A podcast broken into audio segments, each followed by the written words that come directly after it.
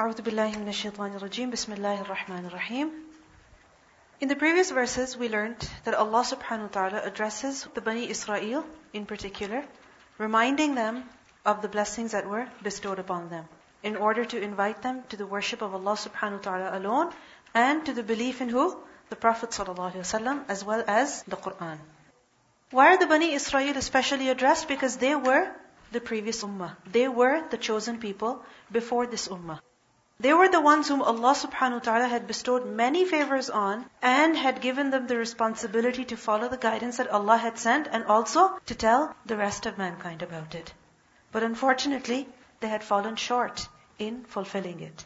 So Allah subhanahu wa ta'ala took that responsibility, that favor away from them eventually. Now in these ayat that we will study today, more favors have been mentioned. In the previous verses, what was said? Udkuru ni'mati. Remember my blessings. In these verses, we are going to learn about what those blessings were. What were those ni'am? What were those blessings that Allah subhanahu wa ta'ala bestowed upon them? But before we study them, a little bit of background is necessary. Who are the Bani Israel? They are the descendants of Yaqub alayhi salam. I told you earlier that Yaqub alayhi salam, how many sons did he have? Twelve sons. And one of them was who? Yusuf alayhi who was also a prophet of Allah.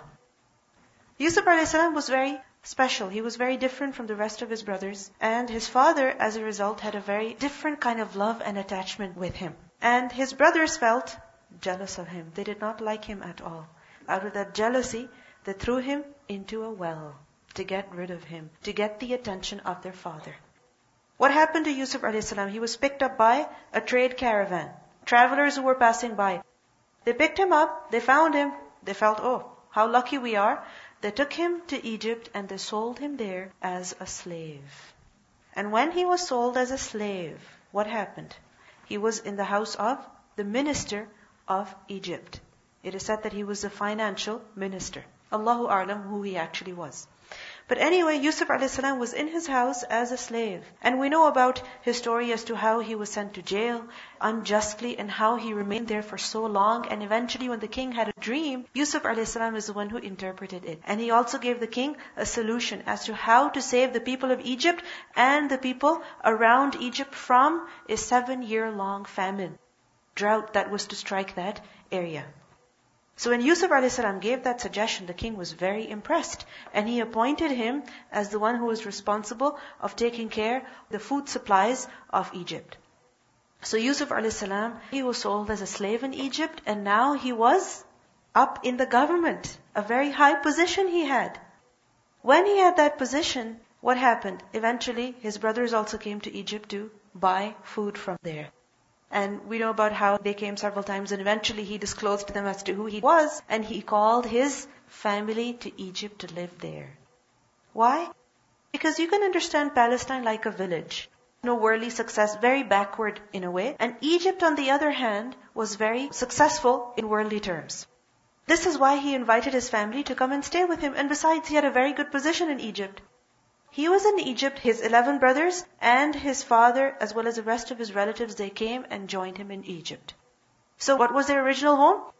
Palestine. How did they end up in Egypt? When Yusuf a.s. invited them. Now, in Egypt, they stayed there for many, many decades. For many generations, they lived there. And obviously, since they were brothers of the Prophet Yusuf a.s., so as a result, the locals had a lot of respect for the Bani Israel. But eventually, what happened to the Bani Israel? They drifted away from their religion. They just felt proud about being those on the right path. They just felt proud about being the children of the prophets. And they did not follow the teachings of the religion. And remember that when religious people become corrupt, their corruption is much more severe, is much more worse than the corruption of people who do not have knowledge, who do not have religion. So when they got corrupted, what happened? The people of Egypt, they wanted to get rid of them. They had had enough of them. And we can also understand this in another way. That when a people only take from a society, from a city, from a people, meaning they're just benefiting but they're not really giving anything in return, then the rest of the people get sick and tired of them. They become like a parasite community. Just sucking the blood out of the community, taking all the benefits and not giving anything back. And this is what became of the Bani Israel in Egypt.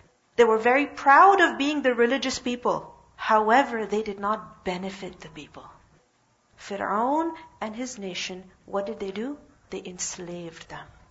They subjected them to slave labor. They were not the free people anymore. They were not respectable anymore. Nobody had any respect for them anymore. So as a result, they were enslaved. And you can compare this to our state today as Muslims. We are very proud of being on the straight path. We are very proud of being Muslim. And we say and we believe that we are the ones on the truth. But what do we give to people? We look down on the rest of humanity, but what benefit do we give to them?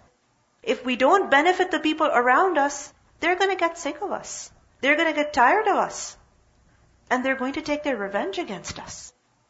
In the society that we're living in today as well, in this city only, the rest of the communities, rest of the religious communities, how active are they? They have soup kitchens. They have so many different services to offer to everybody. And what do we do? We only serve Muslims. That is if we serve Muslims. We don't even serve our own Muslim brothers and sisters. We don't even help one another. We benefit, but we don't give back. And when a people become like this, the rest of the people take them as a burden. They don't like them anymore. The same thing happened to the Bani Israel. Then what happened? When Fir'aun and his people had enslaved them, Allah subhanahu wa ta'ala sent Musa alayhi salam for their rescue as well as their guidance. To guide the Bani Israel as well as to rescue them from Fir'aun. And inshallah in the verses that we're going to study today, we're going to study about how Allah subhanahu wa ta'ala saved them, how He guided them, and what was the response of the Bani Israel in return. And as we study these verses, we should continuously examine ourselves. Look at our actions, our behavior. What do we do in return to the favors of Allah that He has bestowed upon us? So let's study. Bismillahir Rahmanir Rahim. وَإِذْ نَجَّيْنَاكُم مِّنْ آلِ فِرْعَوْنَ and when we rescued you from the people of Fir'aun. وَإِذْ إِذْ gives the meaning of أُذْكُرُوا إِذْ Meaning, O Bani Israel, all of you remember, recall. Recall when we bestowed this huge favor upon you. أُذْكُرُوا نِعْمَتِي What is the huge favor that we bestowed upon you? That نَجَّيْنَاكُمْ We rescued you. We saved you. From who? From the people of Fir'aun. The word najjayna is from the root letters noon, jim, waw, from the word najat. And what does najat mean? To rescue, to save someone from a trouble that they're in, from some difficulty that they're in, that they're suffering from. So you are suffering what? Slavery, hardship, oppression at the hands of who? Fir'aun and his people. And we saved you. We rescued you. إِذْ نَجَّيْنَاكُمْ From who? مِنْ آلِ فِرْعَوْنَ From the people of Fir'aun. Are you familiar with the word al? What does the word al mean? Followers, family. We say this word a lot, and perhaps we don't realize. Allahumma salli ala Muhammadin wa ala ali Muhammadin. كما صليت على إبراهيم وعلى آل إبراهيم. Al applies to the family of a person, but not just the family. It also applies to the followers, the people of. For example, the al of Muhammad sallallahu alaihi wasallam, who are they? Just his family? No. His companions, those who believe in him, those who follow him until today, until the end of time. So al of Fir'aun, who are the al of Fir'aun? They were the people of Fir'aun, the nation of Fir'aun. Fir'aun himself, his royal family included, as well as his armies, as well as his people. And what was their name? They're known as the Coptics, the Qibt, Qaf, Ba. Who is Fir'aun, by the way? Is this an actual name of a person? Fir'aun is the title. Title of who? Ancient Egyptian kings. The ancient Egyptians, what were they? What religion did they have? They worshipped idols. They were polytheistic people. And they believed that their king, Pharaoh, was not just their political ruler, but also their religious ruler. They considered him to be God or manifestation of God or incarnation or something like that. They believed that he had some divine attributes as well. So min Ali Fir'aun, we know that Fir'aun claimed to be Lord, ana rabbukumul a'la. This is what he said, that I am your greatest Lord. Allah subhanahu wa ta'ala says over here that we saved you from the people of Fir'aun. Why? Why did we save you from them? Because they tortured you. They had enslaved you. They had humiliated the Bani Israel.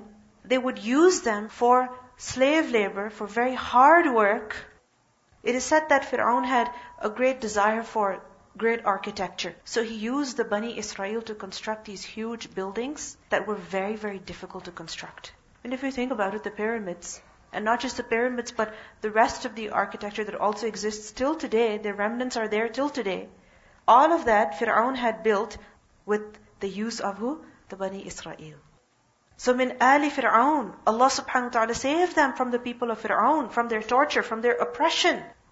And besides, Allah subhanahu wa ta'ala also saved them from the people of Fir'aun. Why? Because يَسُومُونَكُمْ سُوءَ الْعَذَابِ They were afflicting on you the most evil type of torment. يَسُومُونَكُمْ Yasumuna is from the root letter sin, waw, mim, saum. And saum literally means ar-ra'i. What does ar-ra'i mean? To take animals for grazing to take animals to a field, to an open space. Why? So that they can graze, they can eat. From the same root is the word sa'ima. Sa'ima. Is anyone named Sa'ima? This name, what does it mean? Ra'iyah, meaning the one who is a shepherd, the one who looks after, the one who takes care of who? Grazing livestock. And in particular, takes them for what? Grazing. So that they can eat, so that they can feed. The word saum the first meaning I told you, it is to take animals for pasture. So from this, the word saum is used for pursuing something. To pursue something in order to get it. Similarly, the word saum is also used for imposing a very hard and difficult task upon someone. Have you ever seen animals working in a farm? Not grazing in a very nice green field. No, working. Have you ever seen them? Like, for example, an oxen or a bull, a huge animal. What they would do is that in order to grind, like for example wheat or anything like that, they would make a bull walk around the bowl or whatever that it was tied to so that the gears would move and as a result the wheat would be crushed as a mill. So they would make bulls walk around. And imagine the bull is walking and walking and walking and walking for hours and hours and hours. Similarly, to get water out, they would do the same thing. Because as the bull would walk, the bucket would fall and they would set it up in such a way that they would basically work as machines. Have you ever seen small animals like even donkeys carrying a whole lot of stuff on their backs? I remember once I was in Pakistan. We were traveling and we happened to pass by a village and there was a huge cart that was full of stuff. Full. And there was a donkey right in front of it and he was trying to pull that cart it got lifted up into the air. Why? Because that cart behind him was so heavy that he could not walk anymore. Just imagine. That poor donkey was hanging up in the air. Why? Because the weight that it was pulling was too much for it. He cannot carry it anymore. Animals are used, abused. They're made to do a lot of hard work in the heat of the sun against their will perhaps. يَسُومُونَكُمْ سُوءَ الْعَذَابِ Likewise, you were being treated. You were like their animals, their cattle, their livestock that they abused. And they made you graze on nothing but what? Evil torture. This is all that they made you eat, consume. What? Evil torture. Su from the root letter sin, waw, hamza, and su is anything that could upset a person, anything that makes him sad, whether it causes some financial loss, some tangible loss or intangible loss, anything that upsets a person. And al-adab, we have done this word earlier, ayn dhalba. What does adab mean? Punishment. What is a punishment? A punishment is a difficult task or difficult experience that is imposed on a person for a crime that he has committed. But adab in the Arabic language is not just punishment. It also applies to torture. And what's the difference between torture and punishment? The torture is given to even an innocent person, even a person who has not committed a crime. So they imposed on you evil torture, the most horrible torture. Meaning, it was very, very painful for you to live in that way. And what was this evil torture they inflicted on you? Hard work, slave labor.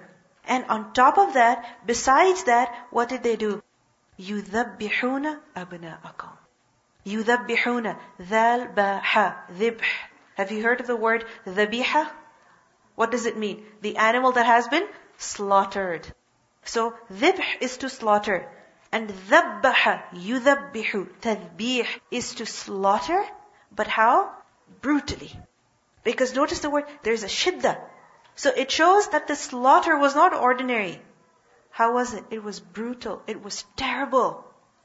First of all, it gives a meaning of how terrible it was. And secondly, it also shows that the slaughter was at a large scale. So in other words, they massacred.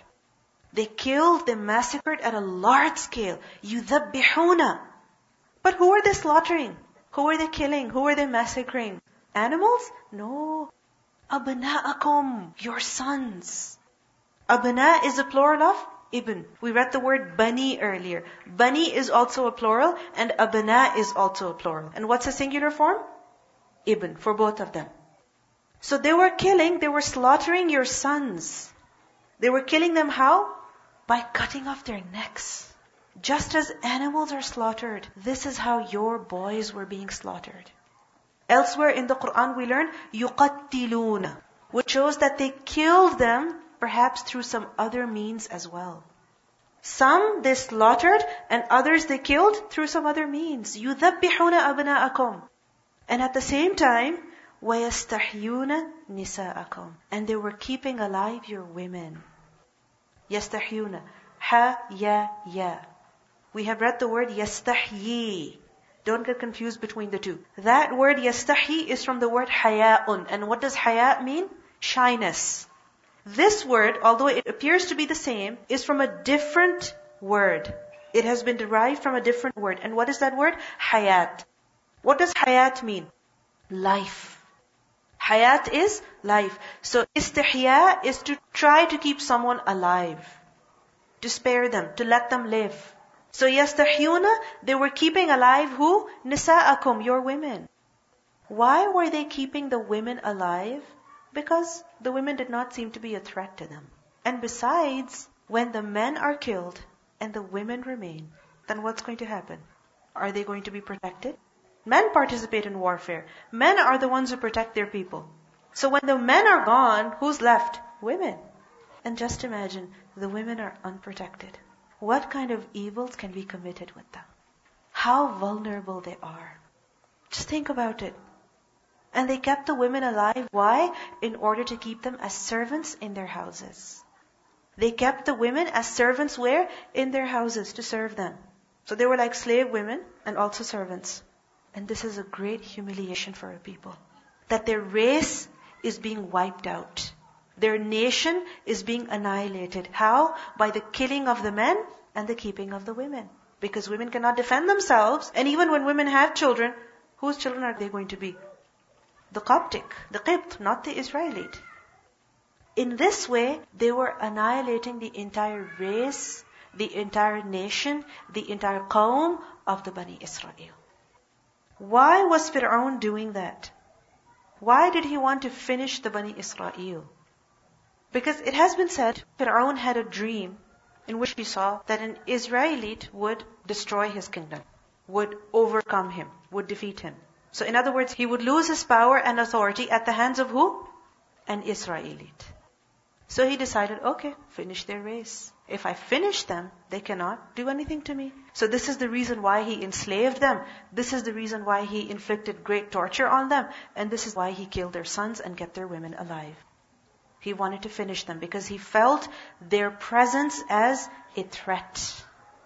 Another reason is, like I told you earlier, that when the Bani Israel were there, they became corrupted. And when a religious people get corrupt, they are much worse than non-religious people getting corrupt. The Bani Israel, their scholars, what were they told? That وَتَتْلُونَ الْكِتَابِ You know the book, you read the book, and yet you don't follow it. Yet you commit these crimes. Because a person who has knowledge and still he does not follow it, his crime is greater than the one who does not have knowledge. Then he becomes much, much worse than any other people. He goes farther astray. This is why when the Bani Israel became extremely corrupt, he wanted to get rid of them. He wanted to finish them. And another reason is given as to why Fir'aun was trying to finish them as a punishment. Why punishment? For their believing in Musa a.s. when he came. When Musa a.s. came as a messenger, the Bani Israel obviously believed in him. They demanded their freedom. But Fir'aun, we learn in Surah Al-A'raf, ayah 127, that وقال الملأ من قوم فرعون أتذر موسى وقومه ليفسدوا في الأرض ويذرك وآلهتك the people of Fir'aun, they said to him, are you going to leave Musa just like that? While his people are spreading corruption, and on top of that, they don't even believe in you, nor do they believe in your gods. So, قال فرعون said, سنقتل أبناءهم ونستحيي نساءهم. That we're going to kill their sons and we're going to keep their women alive. So as a punishment to show that he had absolute control over Bani Israel. Because he had power, he could do whatever he wanted to. The Bani Israel could not defend themselves. He abused that power. Just because he could kill them, he killed them. Just because he could oppress them, he oppressed them. And many times it happens that just because people have some authority, what do they do? They oppress other people. For example, there is a little child. Can he fight against you? If you slap him, can he slap you back? No. If you yell at him, you scare him, can he take revenge from you? So many times people, they abuse children just because they can. Just because the child cannot do anything in return. And this is exactly what Fir'aun did. He was proud of the position that he had, of the power that he had. Allah says, وَفِي ذَلِكُمْ And in that, O you all. ذَلِكُمْ What does ذَلِكَ refer to? ذَلِكَ refers to the torture that they suffered at the hands of Fir'aun. What was the torture? يَسُومُونَكُمْ سُوءَ الْعَذَابِ يُذَبِّحُونَ أَبْنَاءَكُمْ وَيَسْتَحْيُونَ نِسَاءَكُمْ In that, O you all, was what? بَلَاءٌ A trial, a test. It was a great test. From who? مِن رَبِّكُمْ From your Lord. عَظِيمٌ Very great. Alimun over here is a description of bala'un, meaning it was a great, great trial for you all. What was a great trial? The torture, the oppression of Fir'aun. The word bala is from the root letters balam wow. And bala is used for a test, a trial that is very, very severe, meaning it's very difficult. It's very intense. And secondly, the word bala is also used for a trial that could be through difficulty and it could also be through ease. It could be through something evil and it could also be something good. Have you ever heard money is a test? Money is a big test. But isn't money good? Don't you like it? Don't you benefit from it? Yes? So, bala is a test through something evil as well as something good. Through difficulty as well as through ease. So what does it mean by bala then? How was this torture a great test? understood the torture was evil, so it was a very difficult test. But the good meaning, where does that come in? How do we understand that? Some scholars have said that wafi dalikum dalik does not only refer to the torture, the oppression of Fir'aun, but secondly, it refers to Allah subhanahu wa ta'ala saving the Bani Israel. That in their saving, in their najat, when Allah saved them, that was a great test. How can your rescue and your saving be a great test? How? That are you grateful or are you ungrateful? When Allah subhanahu wa ta'ala saved them from Fir'aun, that was a great test. Because the Bani Israel were being tested now. What do you do? Are you grateful to Allah or do you forget the favor that Allah has bestowed upon you? وَفِي ذَلِكُمْ بَلَاءٌ مِّن رَبِّكُمْ عَظِيمٌ What do we learn from this verse? That we are being tested all the time when a difficulty comes in and when a difficulty goes out. When we're suffering from a difficulty and when the difficulty has passed us. At the time of difficulty, what's the test? Do we remain steadfast? Do we remain hopeful? Do we have trust on Allah? Do we seek His help or not? And when the difficulty has gone, when the difficulty has been taken away, what's the test? Are we grateful? Are we thankful? Do we thank Allah for His saving us, for His protecting us, or do we forget His favors? A very important lesson that we learn from this verse is that being saved, being saved from the torture and persecution of an enemy, is that a favor of Allah? Is that a ni'ma of Allah? It's a huge, huge blessing. That Allah has saved a person from the torture that he was suffering, from the oppression of other people on him. It's quite possible that the oppression that a person faces today is not at the same level as that of Bani Israel, which they suffered at the hands of Fir'aun. Any other oppression that a person faces at the hands of others. Other people not giving rights to him. Other people being rude and harsh to him. You know, for example, it's quite possible that you go to a school and you have that very mean counselor or very harsh teacher. That the moment you see that counselor, the moment you see them, you start getting nervous.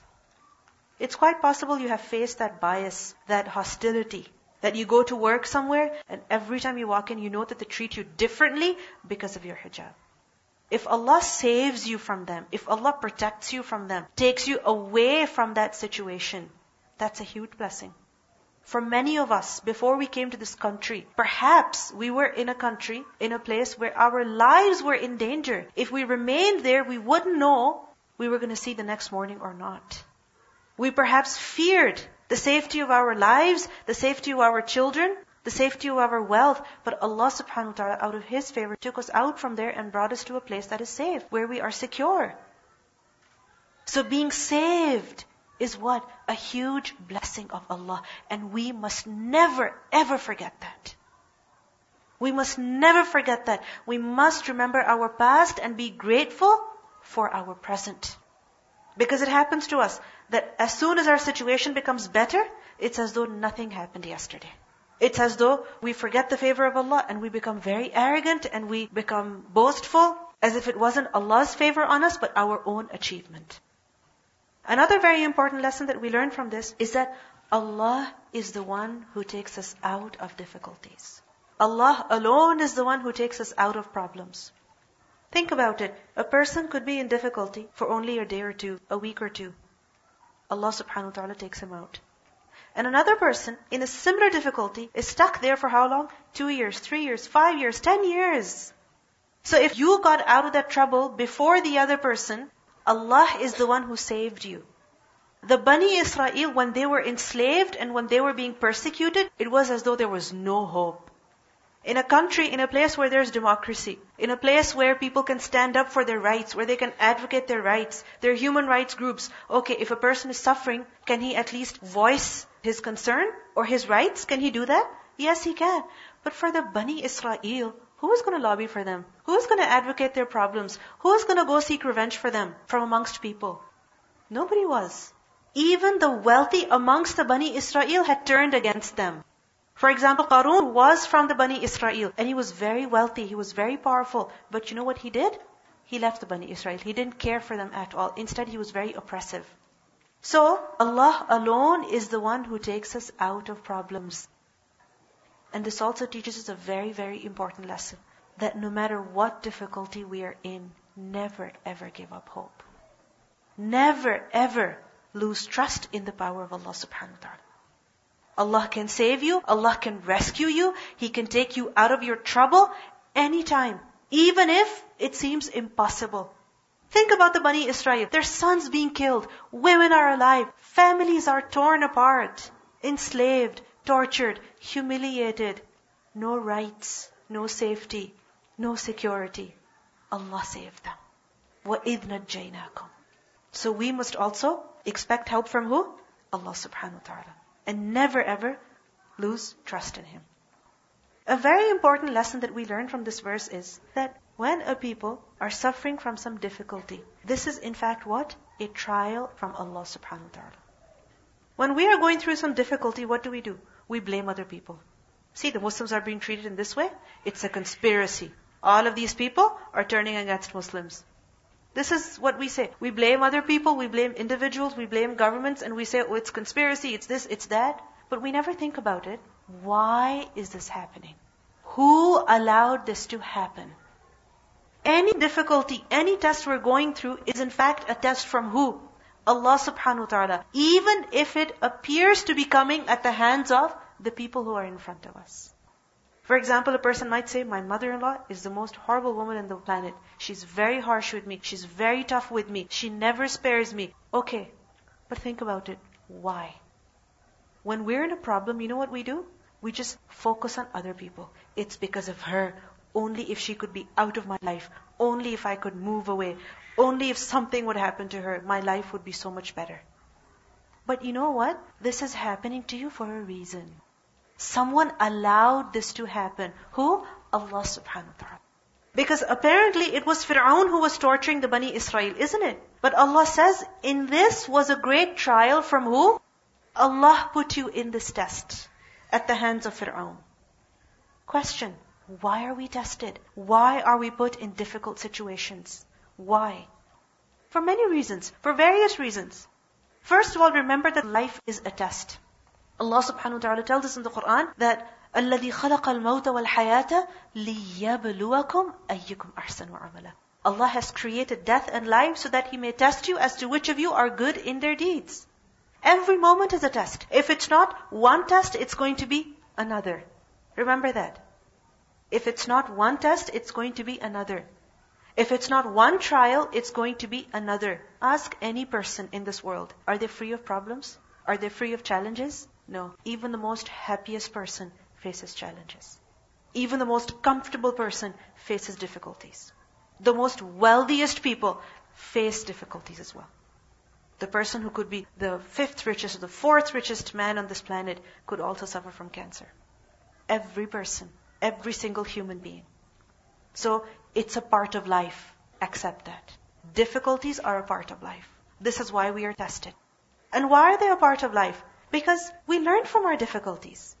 We learn from the trials that we go through. It makes us a better person. And besides, it's an opportunity for us to gain reward. If you didn't have a headache and you weren't patient, would you get reward? If somebody wasn't mean to you and you did not forgive them, would you get reward? Would you get the same reward without going through that experience? No. So difficulties are a part of life. Why? So that we can gain reward so that we can do something to prepare for our hereafter. Secondly, another reason why we are tested. Sometimes it is because of the crimes that we have committed, the sins that we have committed, the mistakes that we have made, the errors that we have made. Allah subhanahu wa ta'ala tells us in the Quran in Surah Ash-Shura, ayah number 30, that وَمَا أَصَابَكُم مِّن مُصِيبَةٍ فَبِمَا كَسَبَتْ أَيْدِكُمْ If you have a stomach upset, you wonder, what did I eat? Isn't it? You don't say, Oh Allah, why is this happening to me? You know that your stomach is upset as a consequence of something wrong that you ate. Similarly, if you're having a problem with someone, it's quite possible that it's a consequence, it's a result of something that you did to them. Something that you said to them. If you do bad on a test, it's a consequence of what? Perhaps you not studying properly. So Difficulties, trials, what are they? A consequence of our own bad actions. Third reason why Allah subhanahu wa ta'ala tests us, why He makes us go through difficulty in life, to shake us, to wake us up, to make us realize our reality, to make us reflect on our actions, on our behavior, so that we may change ourselves before the final day comes, before the last day comes. Allah subhanahu wa ta'ala tells us in the Quran that وَلَنُذِيقَنَّهُم مِّنْ عَذَابِ الْأَدْنَى دُونَ الْعَذَابِ الْأَكْبَرِ لَعَلَّهُمْ يَتَذَكَّرُونَ That certainly we will definitely afflict on them minor punishment before the major punishment. Why? So that they can take a lesson. They can check themselves. They can analyze themselves. Doesn't it happen with you? You fall ill, you hurt yourself, and you wonder, what did I do? Did I say something wrong? Did I do something wrong? Why did I fail this test? I studied hard. How come this happened to me? Why did I hit my car? What did I do? Was I arrogant when I was driving? Immediately what happens? You begin to reflect on your actions. So Allah puts us in difficulty. Why? To shake us, to wake us up. Realize what you're doing. Seek forgiveness for the wrong that you have done. Fourthly, the fourth reason why we are tested. To elevate our ranks. Allah subhanahu wa ta'ala tests us so that He may elevate our ranks. He may give us a higher rank in His sight, in the hereafter, in paradise. If you think about it, all of the prophets of Allah, were they tested? Yes. We know about the life of the Prophet ﷺ. He suffered so much persecution in Makkah and in Medina also, so many difficulties. Any kind of difficulty you can imagine, he had it. Similarly, Ibrahim a.s., he had to slaughter his own son.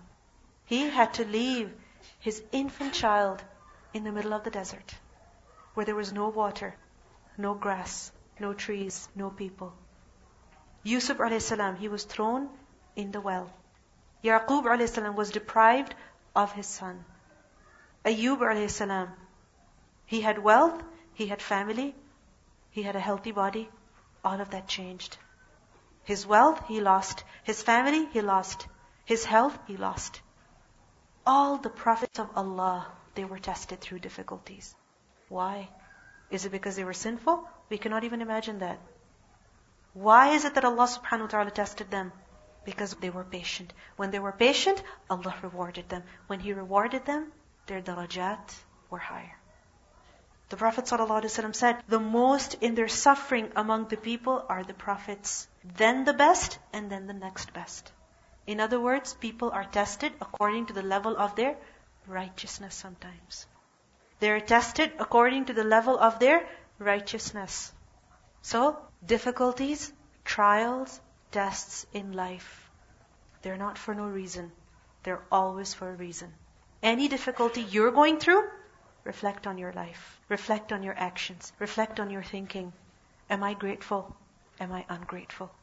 Am I obedient? Am I disobedient? Do I give the rights of people or do I deprive them? Do I obey Allah or do I disregard His commands? Do I submit or do I object? What do I do? I need to change my ways if I want my life to be better. And the thing is that improving yourself does not mean that the problems will go away. Improving yourself means that it will be easier for you to deal with the problems. Yaqub a.s., Yusuf a.s., we can't imagine that they did something terribly wrong, so this is why Allah subhanahu wa ta'ala punished them. But what happened? They were able to cope with the situation. Imagine Yusuf a.s., he was sold as a slave. If you and I, something like this happened to us, what would we do? What would we do? Think about it. We would rebel. We would scream. We would shout. We would fight with other people. We would hit them. And we would try to escape. We would do one thing after the other. We display impatience. But Yusuf a.s., what did he do? He displayed patience. He became a muhsin. When something bad happens to us, we do more bad. Saying, oh bad was done to me, so this is why I am doing it. Yusuf a.s., the people in the prison with him, you know what they called him? A muhsin. Someone who is very, very good and kind and nice. Can you imagine someone in the prison is being described as a muhsin? So when we're going through a difficulty, what do we need to do? Reflect on ourselves and fix ourselves.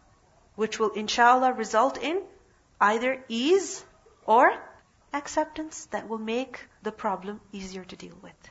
وَفِي ذَلِكُمْ بَلَاءٌ مِّن رَبِّكُمْ عَظِيمٌ